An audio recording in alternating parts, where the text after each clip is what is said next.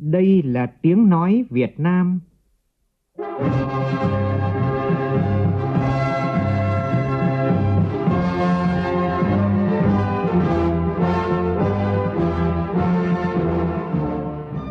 Việt Nam. Là tiếng nói Việt Nam phát thanh từ Hà Nội, thủ đô nước Cộng hòa xã hội chủ nghĩa Việt Nam.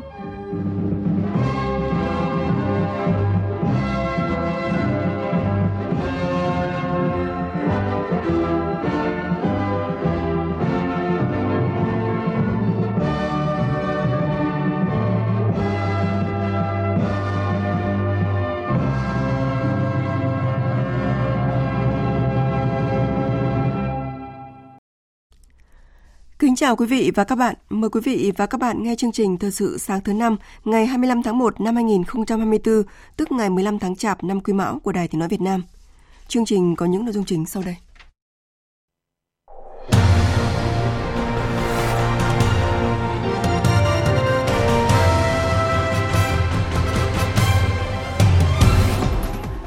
Thủ tướng Phạm Minh Chính ban hành công điện về việc đảm bảo cung ứng đủ xăng dầu cho sản xuất kinh doanh và tiêu dùng trong dịp Tết Nguyên đán Giáp Thìn hai nghìn không trăm hai mươi tư và thời gian tới. Cả nước có hơn ba mươi tư nghìn doanh nghiệp hoạt động trong lĩnh vực logistics nhưng chi phí của Việt Nam vẫn còn khá cao so với nhiều nước trong khu vực. Hôm nay miền Bắc bước sang ngày thứ tư của đợt rét hại nên nhiệt độ thấp sẽ kéo dài đến ngày mai hai mươi sáu tháng một. Trong phần tin thế giới, Hội đồng Bảo an Liên hợp quốc nhóm họp để thảo luận về cuộc khủng hoảng ngày càng nghiêm trọng ở Dải Gaza cũng như toàn bộ khu vực Trung Đông. Liên minh châu Âu thúc đẩy biện pháp đảm bảo an ninh kinh tế. Chương trình còn có bình luận nhan đề chung tay để mọi nhà đều có Tết.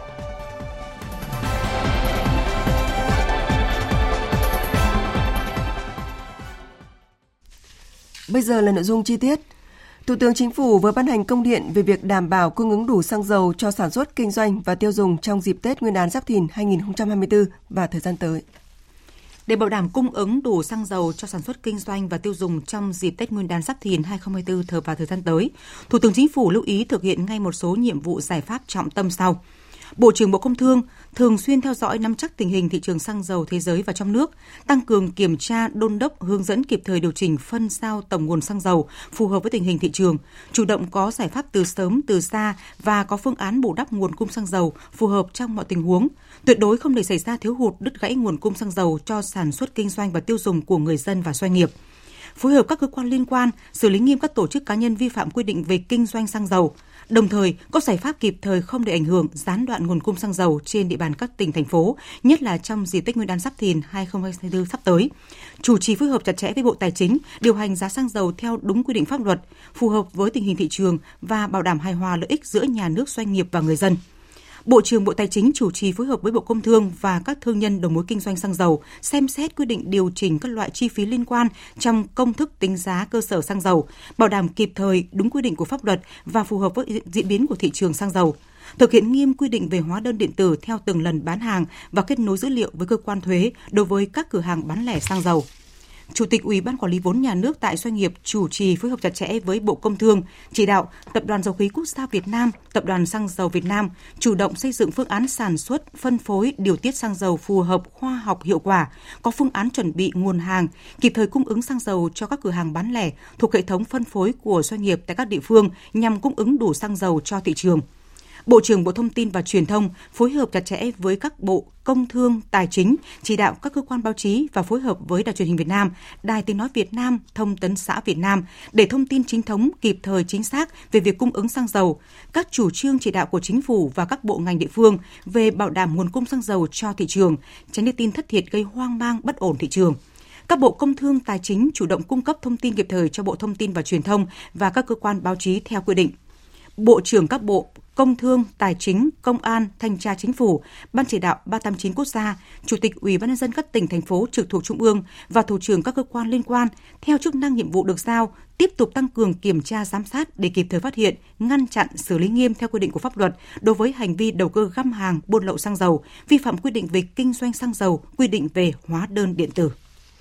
Tại thành phố Hồng Ngự, tỉnh Đồng Tháp, Trung ương Đoàn Thanh niên Cộng sản Hồ Chí Minh tổ chức hoạt động Tết sẻ chia năm rồng khởi sắc trong khuôn khổ chương trình Xuân biên giới Tết biển đảo năm hai nghìn không trăm hai mươi tư. Tin của phóng viên Phạm Hải.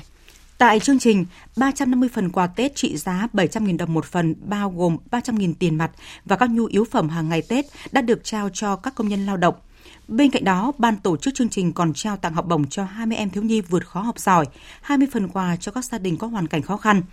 Hưởng ứng cuộc vận động Tự hào một giải non sông, ban tổ chức chương trình đã trao tặng hai mươi bản đồ cho đồn biên phòng Bình Thạnh và các trường tiểu học, trung học cơ sở trên địa bàn xã Tân Hội, thành phố Hồng Ngự, tỉnh Đồng Tháp. Đồng Tháp là địa điểm thứ hai mươi trong số hai mươi lăm tỉnh thành mà chương trình đi qua với hơn mười nghìn bốn trăm phần quà Tết, dự kiến sẽ trao cho các công nhân lao động, các ngư dân và bộ đội biên phòng. Lễ hội Tết Việt Giáp Thìn do Nhà văn hóa Thanh niên Thành phố Hồ Chí Minh tổ chức đang diễn ra với nhiều hoạt động. Tin của phóng viên Vũ Hương, thường trú tại Thành phố Hồ Chí Minh. Đây là năm thứ mười bảy lễ hội Tết Việt được tổ chức với hàng trăm gốc mai vàng rực rỡ cùng các gian hàng phố ông đồ dọc theo con đường Phạm Ngọc Thạch, Nguyễn Thị Minh Khai, quận một. Lễ hội diễn ra từ ngày hai mươi tư tháng một đến ngày mười bốn tháng hai, nhằm ngày mười bốn tháng Chạp đến ngày mùng năm Tết với chủ đề Thành phố Hồ Chí Minh, thành phố tôi yêu. Ngoài không gian đường Mai, phố Ông Đồ, còn có những hoạt động khác như không gian nghệ thuật sắc màu ngày Tết, khu vực tái hiện nấu bánh chưng, các tiểu cảnh mang đậm nét văn hóa ngày Tết, hoạt động tình nguyện. Xuyên suốt lễ hội còn có nhiều chương trình nghệ thuật đặc sắc như hát bội, biểu diễn lân sư rồng, hoạt động vui chơi, mua sắm, ẩm thực, viết thư pháp, xin câu đối. Lễ hội Tết Việt đang thu hút rất nhiều người dân và du khách đến tham quan. Bà Thu Tuyết, ngụ quận ba, cùng những người bạn của mình mặc áo dài đi chụp ảnh tại đường Mai trước Nhà văn hóa Thanh niên chia sẻ. Tôi cảm thấy rất là háo hức và rất là vui. Tôi thấy là mình nên đến những cái chỗ như vậy để chụp hình, để làm kỷ niệm mỗi năm luôn. Những chi tiết là chẳng hạn như bông mai hoặc là mấy cái gian hàng bày bán đồ đó thì mình có cảm giác là đã Tết đã tới rồi. Cả nước có hơn ba mươi tư nghìn doanh nghiệp hoạt động trong lĩnh vực logistics, song chi phí của Việt Nam vẫn còn khá cao so với nhiều nước trong khu vực.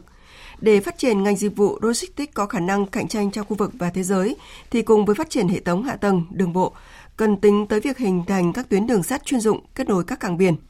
Đây là các khuyến nghị của các chuyên gia, doanh nghiệp về dự thảo chiến lược phát triển dịch vụ logistics Việt Nam đến năm hai không ba không, tầm nhìn đến năm hai không năm không. Từ thực tế, giá cước vận tải biển tăng liên tục trong những ngày vừa qua, Tiến sĩ Lê Quang Trung, Phó Chủ tịch Hiệp hội Doanh nghiệp Dịch vụ Logistics Việt Nam nêu quan điểm.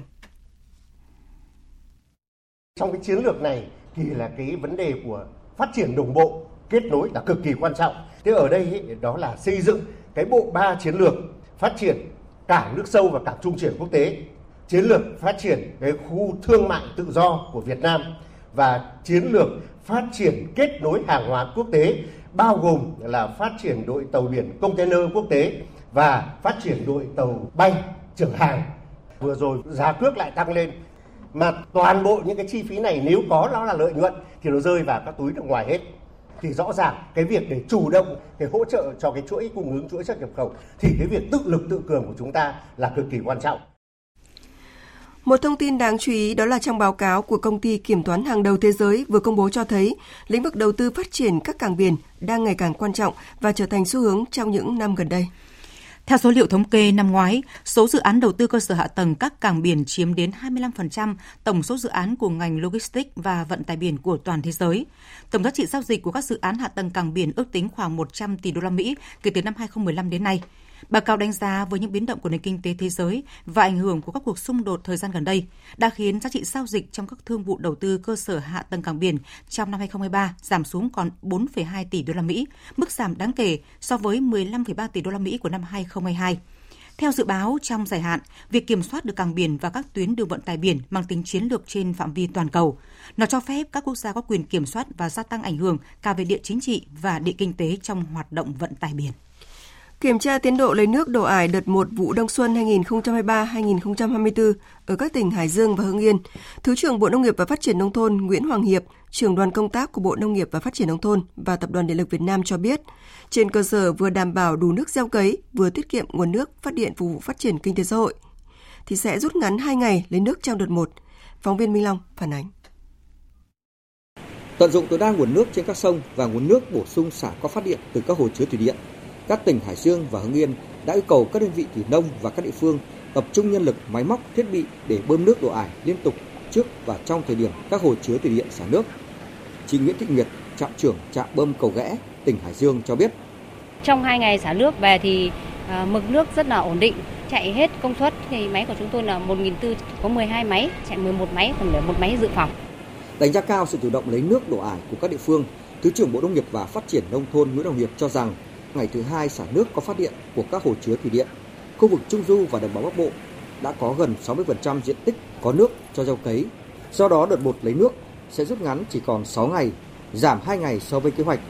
Đợt một này trong chương trình là ba mươi tháng một là kết thúc, nhưng mà chúng tôi sẽ cùng với các địa phương chỉ đạo để kết thúc đợt một này trước hai ngày, tức là sẽ kết thúc đợt một vào ngày hai mươi tám và sẽ giảm được hai ngày so với kế hoạch đề ra.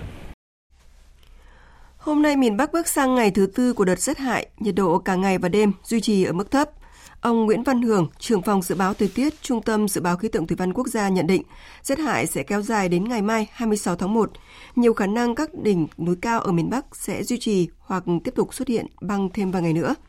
Văn phòng Thường trực Ban Chỉ đạo Quốc gia về phòng chống thiên tai đề nghị các tỉnh, thành phố miền Bắc, Bắc Trung Bộ theo dõi chặt chẽ dự báo rét đậm, rét hại để hướng dẫn người dân chủ động phòng tránh. Chính quyền cần tuyên truyền hướng dẫn các hộ chăn nuôi, củng cố chuồng trại, che chắn giữ ấm, dự trữ thức ăn.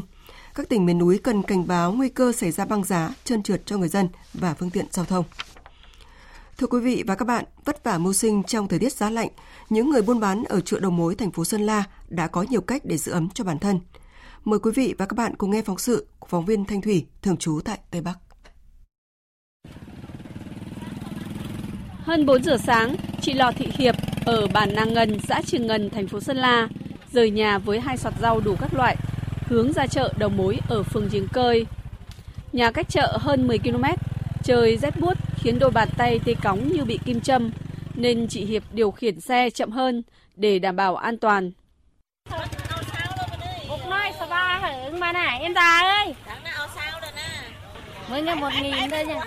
Gần năm giờ sáng đến chợ, chị Hiệp tất tả bày rau cho kịp bán, vừa tranh thủ nhóm bếp củi sưởi ấm, chị Hiệp chia sẻ.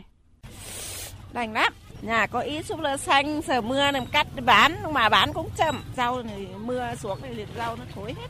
Rét thế này nó lại kiếm tiền cho con ăn Tết mà nó cũng không được đáng bao nhiêu. bảy độ C với những người bán rau ở chợ đầu mối thành phố Sơn La, à, những bếp củi là công cụ hữu hiệu để làm ấm cơ thể, một trong những cách chống chọi với cái rét tê tái này.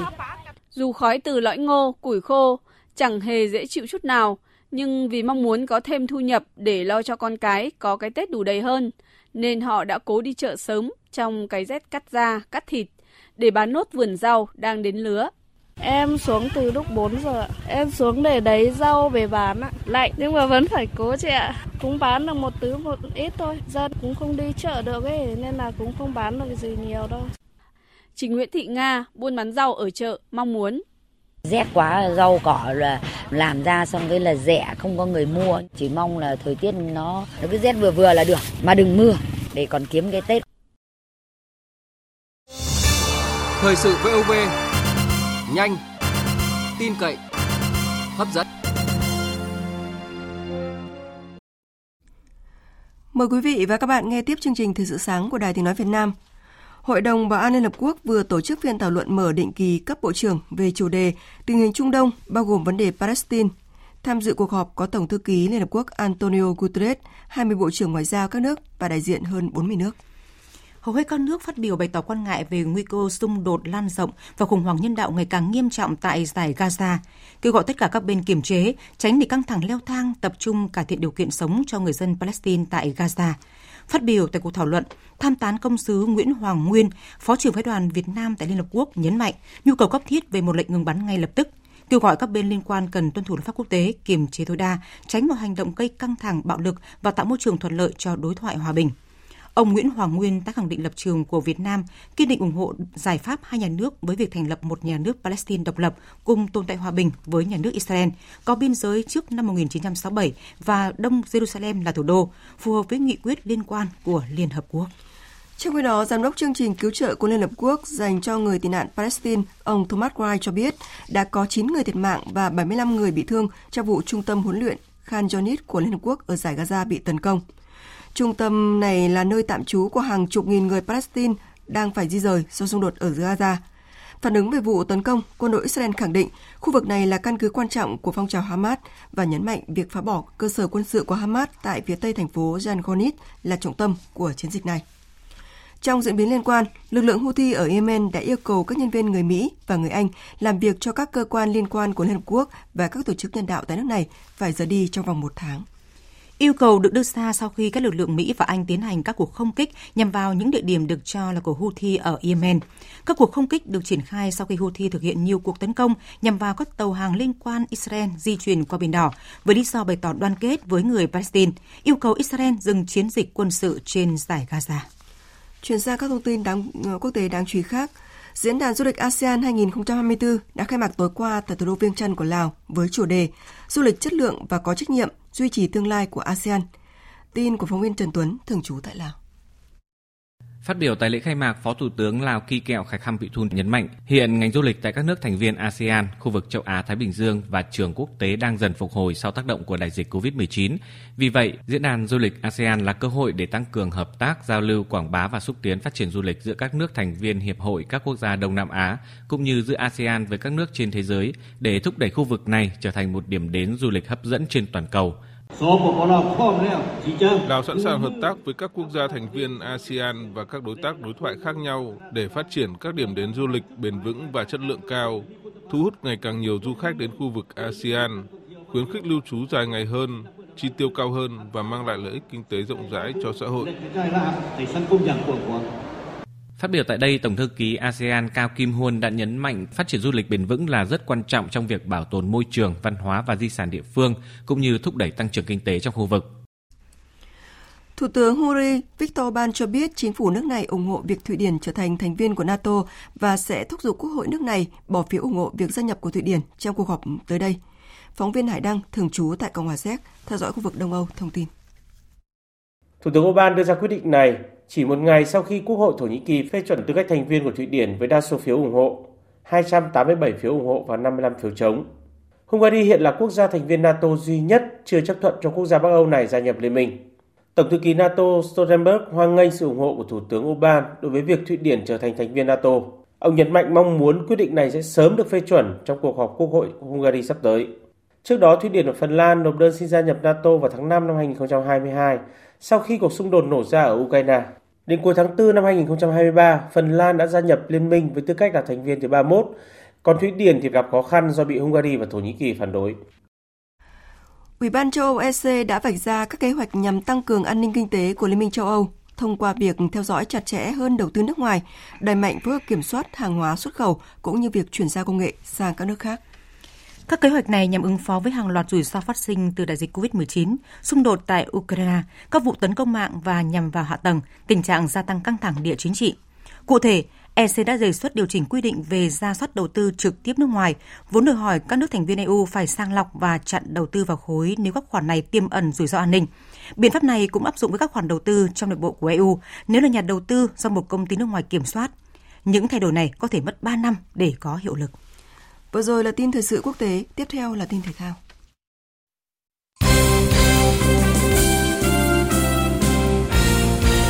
Thưa quý vị và các bạn, đội tuyển Việt Nam đã dừng bước tại vòng chung kết giải vô địch bóng đá châu Á Asian Cup hai không hai ba bằng trận thua kịch tính trước đối thủ là ứng cử viên vô địch đội tuyển Iraq trong trận đấu diễn ra vào tối qua. Bước vào trận đấu cuối cùng với quyết tâm cao, thầy trò huấn luyện viên Chu Siêu mong muốn tạo ra màn trình diễn tốt để chia tay giải đấu với hình ảnh đẹp, đồng thời giảm bớt sức ép sau hai trận thua. Trong hiệp một, đội tuyển Việt Nam đã thi đấu hay và có bàn dẫn trước do công của Bùi Hoàng Việt Anh. Tuy nhiên, chỉ vài phút sau đó, Trịnh Văn Khang lại đẩy đội nhà vào thế khó khi nhận thẻ vàng thứ hai và bị trút quyền thi đấu. Đội tuyển Việt Nam bước vào hiệp hai trong hoàn cảnh thiếu người, Iraq chiếm ưu thế. Đội bóng Tây Á chỉ chơi cầm chừng nhưng họ vẫn có bàn thắng với kịch bản đơn giản.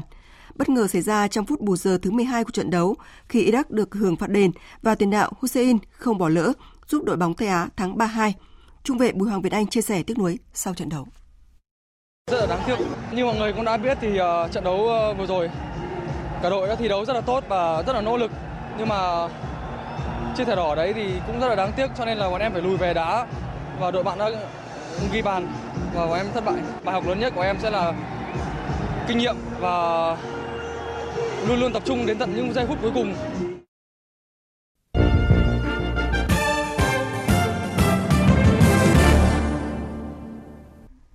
Quý vị và các bạn đang nghe chương trình Thời sự sáng của Đài Tiếng nói Việt Nam. Thưa quý vị và các bạn, những ngày này, mọi người, mọi nhà đang tất bật chuẩn bị đón Tết Nguyên đán Giáp Thìn. Nhưng với người nghèo, người thu nhập thấp, Tết là câu chuyện của bao nỗi lo toan. Với tinh thần tương thân tương ái, Đảng, Nhà nước và toàn xã hội đang dành sự quan tâm đặc biệt để lo Tết cho người nghèo và các đối tượng chính sách. Các hoạt động hỗ trợ đang diễn ra khắp mọi miền đất nước với hy vọng không gia đình nào thiếu Tết. Bình luận của nhà báo Văn Thiêng. Mời quý vị và các bạn cùng nghe. Cả nước hiện còn hai phẩy chín mươi ba phần trăm, tương ứng với hơn tám trăm hai mươi nghìn hộ nghèo đa chiều. Phần lớn hộ nghèo sinh sống ở nông thôn, miền núi, vùng sâu vùng xa, vùng đồng bào dân tộc thiểu số đặc biệt khó khăn và một phần dân nghèo thành thị. Làm gì để mọi người đều có Tết là trách nhiệm của các cấp ủy Đảng, chính quyền địa phương, các đoàn thể và cả xã hội phải suy nghĩ vào những ngày này, khi chỉ còn vài tuần nữa là đến Tết. Năm nay, mặc dù kinh tế đất nước vẫn còn khó khăn sau đại dịch, nhiều khoản chi tiêu phải cắt giảm, nhưng Chủ tịch nước đã quyết định tặng quà Tết cho các gia đình có công với cách mạng, các đối tượng chính sách với tổng kinh phí gần bốn trăm năm mươi tỷ đồng. Chính phủ đã xuất cấp hơn mười bốn nghìn tấn gạo, hỗ trợ cho mười lăm tỉnh để hỗ trợ cho người dân vùng khó khăn. Bộ Lao động Thương binh và Xã hội phối hợp với các bộ ngành địa phương triển khai nhiều hoạt động hỗ trợ, đảm bảo mọi nhà đều được vui xuân đón Tết. Bộ Tư lệnh Biên phòng tổ chức chương trình Xuân Biên phòng ấm lòng dân bản, chăm lo đời sống đồng bào vùng biên giới hải đảo, thắt chặt nghĩa tình quân dân, chung sức giữ gìn chủ quyền biên cương của Tổ quốc. Trung ương Hội Chữ Thập Đỏ Việt Nam phát động chiến dịch bảy mươi bảy ngày đong đầy nhân ái, huy động một phẩy hai triệu suất quà chăm lo cho người có hoàn cảnh đặc biệt nhân dịp Tết Nguyên đán cổ truyền. Nhiều tỉnh thành triển khai các hoạt động chăm lo Tết cho người nghèo, người dân bị thiệt hại do thiên tai. Những nơi có điều kiện như thành phố Hồ Chí Minh chi hơn chín trăm tỷ đồng, Hà Nội gần năm trăm sáu mươi tỷ đồng để tặng quà Tết cho các gia đình chính sách, đối tượng bảo trợ xã hội, hộ nghèo, lao động thời vụ có hoàn cảnh đặc biệt khó khăn. Nghệ An huy động hơn một trăm bốn mươi tỷ đồng ủng hộ Tết vì người nghèo Xuân Giáp Thìn hai không hai tư. Tỉnh Quảng Ngãi cũng huy động gần hai mươi tỷ đồng cho chương trình này. Hải Dương, Điện Biên, Đà Nẵng, Gia Lai, Bình Phước, mỗi địa phương nhận được hàng chục tỷ đồng hỗ trợ nhân dân đón Tết. Lãnh đạo Đảng, Nhà nước đã tổ chức các đoàn đi thăm hỏi, động viên, tặng quà cho gia đình có công với cách mạng, người nghèo, công nhân lao động, với mong muốn mọi nhà đều có được cái Tết đầm ấm. Các tổ chức đoàn thể, doanh nghiệp chung tay chia sẻ, tổ chức các ngày hội mua sắm, tặng hàng trăm nghìn suất quà Tết trị giá hàng chục tỷ đồng cho công nhân lao động, ngư dân và bộ đội biên phòng tại nhiều địa phương trong cả nước. Những tấm vé xe, vé tàu nghĩa tình tặng công nhân xa nhà về quê đón Tết, những tấm chăn bông, bộ quần áo mới, gạo nếp, bánh chưng xanh do các đoàn công tác xã hội, thanh niên sinh viên tình nguyện trao tặng đang làm ấm lòng người nghèo, những bệnh nhân đang điều trị ở bệnh viện, trẻ mồ côi ở các mái ấm nhà mở, người già cô đơn. Hy vọng ai cũng được đón một cái Tết ấm áp tình người. Tại nhiều địa phương, hàng nghìn ngôi nhà đại đoàn kết được các bộ ngành đoàn thể hỗ trợ đã kịp hoàn thành, giúp các hộ khó khăn được đón Tết trong niềm vui có ngôi nhà mới. Chung tay giúp đỡ người nghèo, người có hoàn cảnh khó khăn đón Tết cổ truyền là việc làm thể hiện truyền thống lá lành đùm lá rách, thương người như thể thương thân của dân tộc Việt Nam. Đó là trách nhiệm của các cấp ủy Đảng, chính quyền địa phương và toàn xã hội trong một nỗ lực mang đến cuộc sống ngày một ấm no, hạnh phúc cho nhân dân. Để Tết đối với mỗi gia đình Việt Nam thực sự là mùa xuân của sự sẻ chia, đoàn viên, sum họp, là ấm áp, nghĩa tình. Quý vị và các bạn vừa nghe bình luận chung tay để mọi nhà đều có Tết qua giọng đọc của phát thanh viên Hải Yến. Tiếp theo là thông tin dự báo thời tiết. Dự báo thời tiết.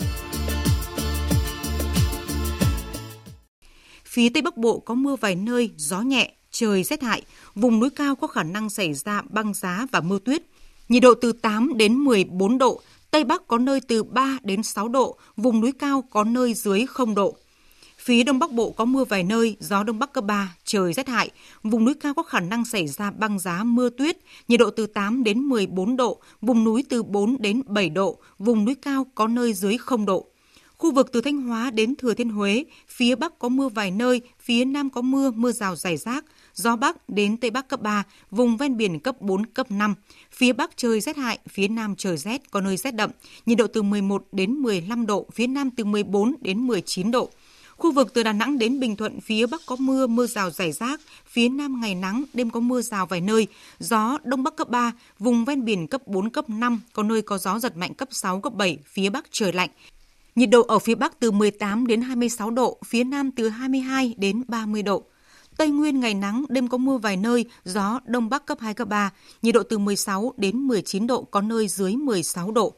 Nam Bộ ngày nắng, đêm có mưa vài nơi, gió Đông Bắc cấp hai, cấp ba, nhiệt độ từ hai mươi hai đến ba mươi tư độ.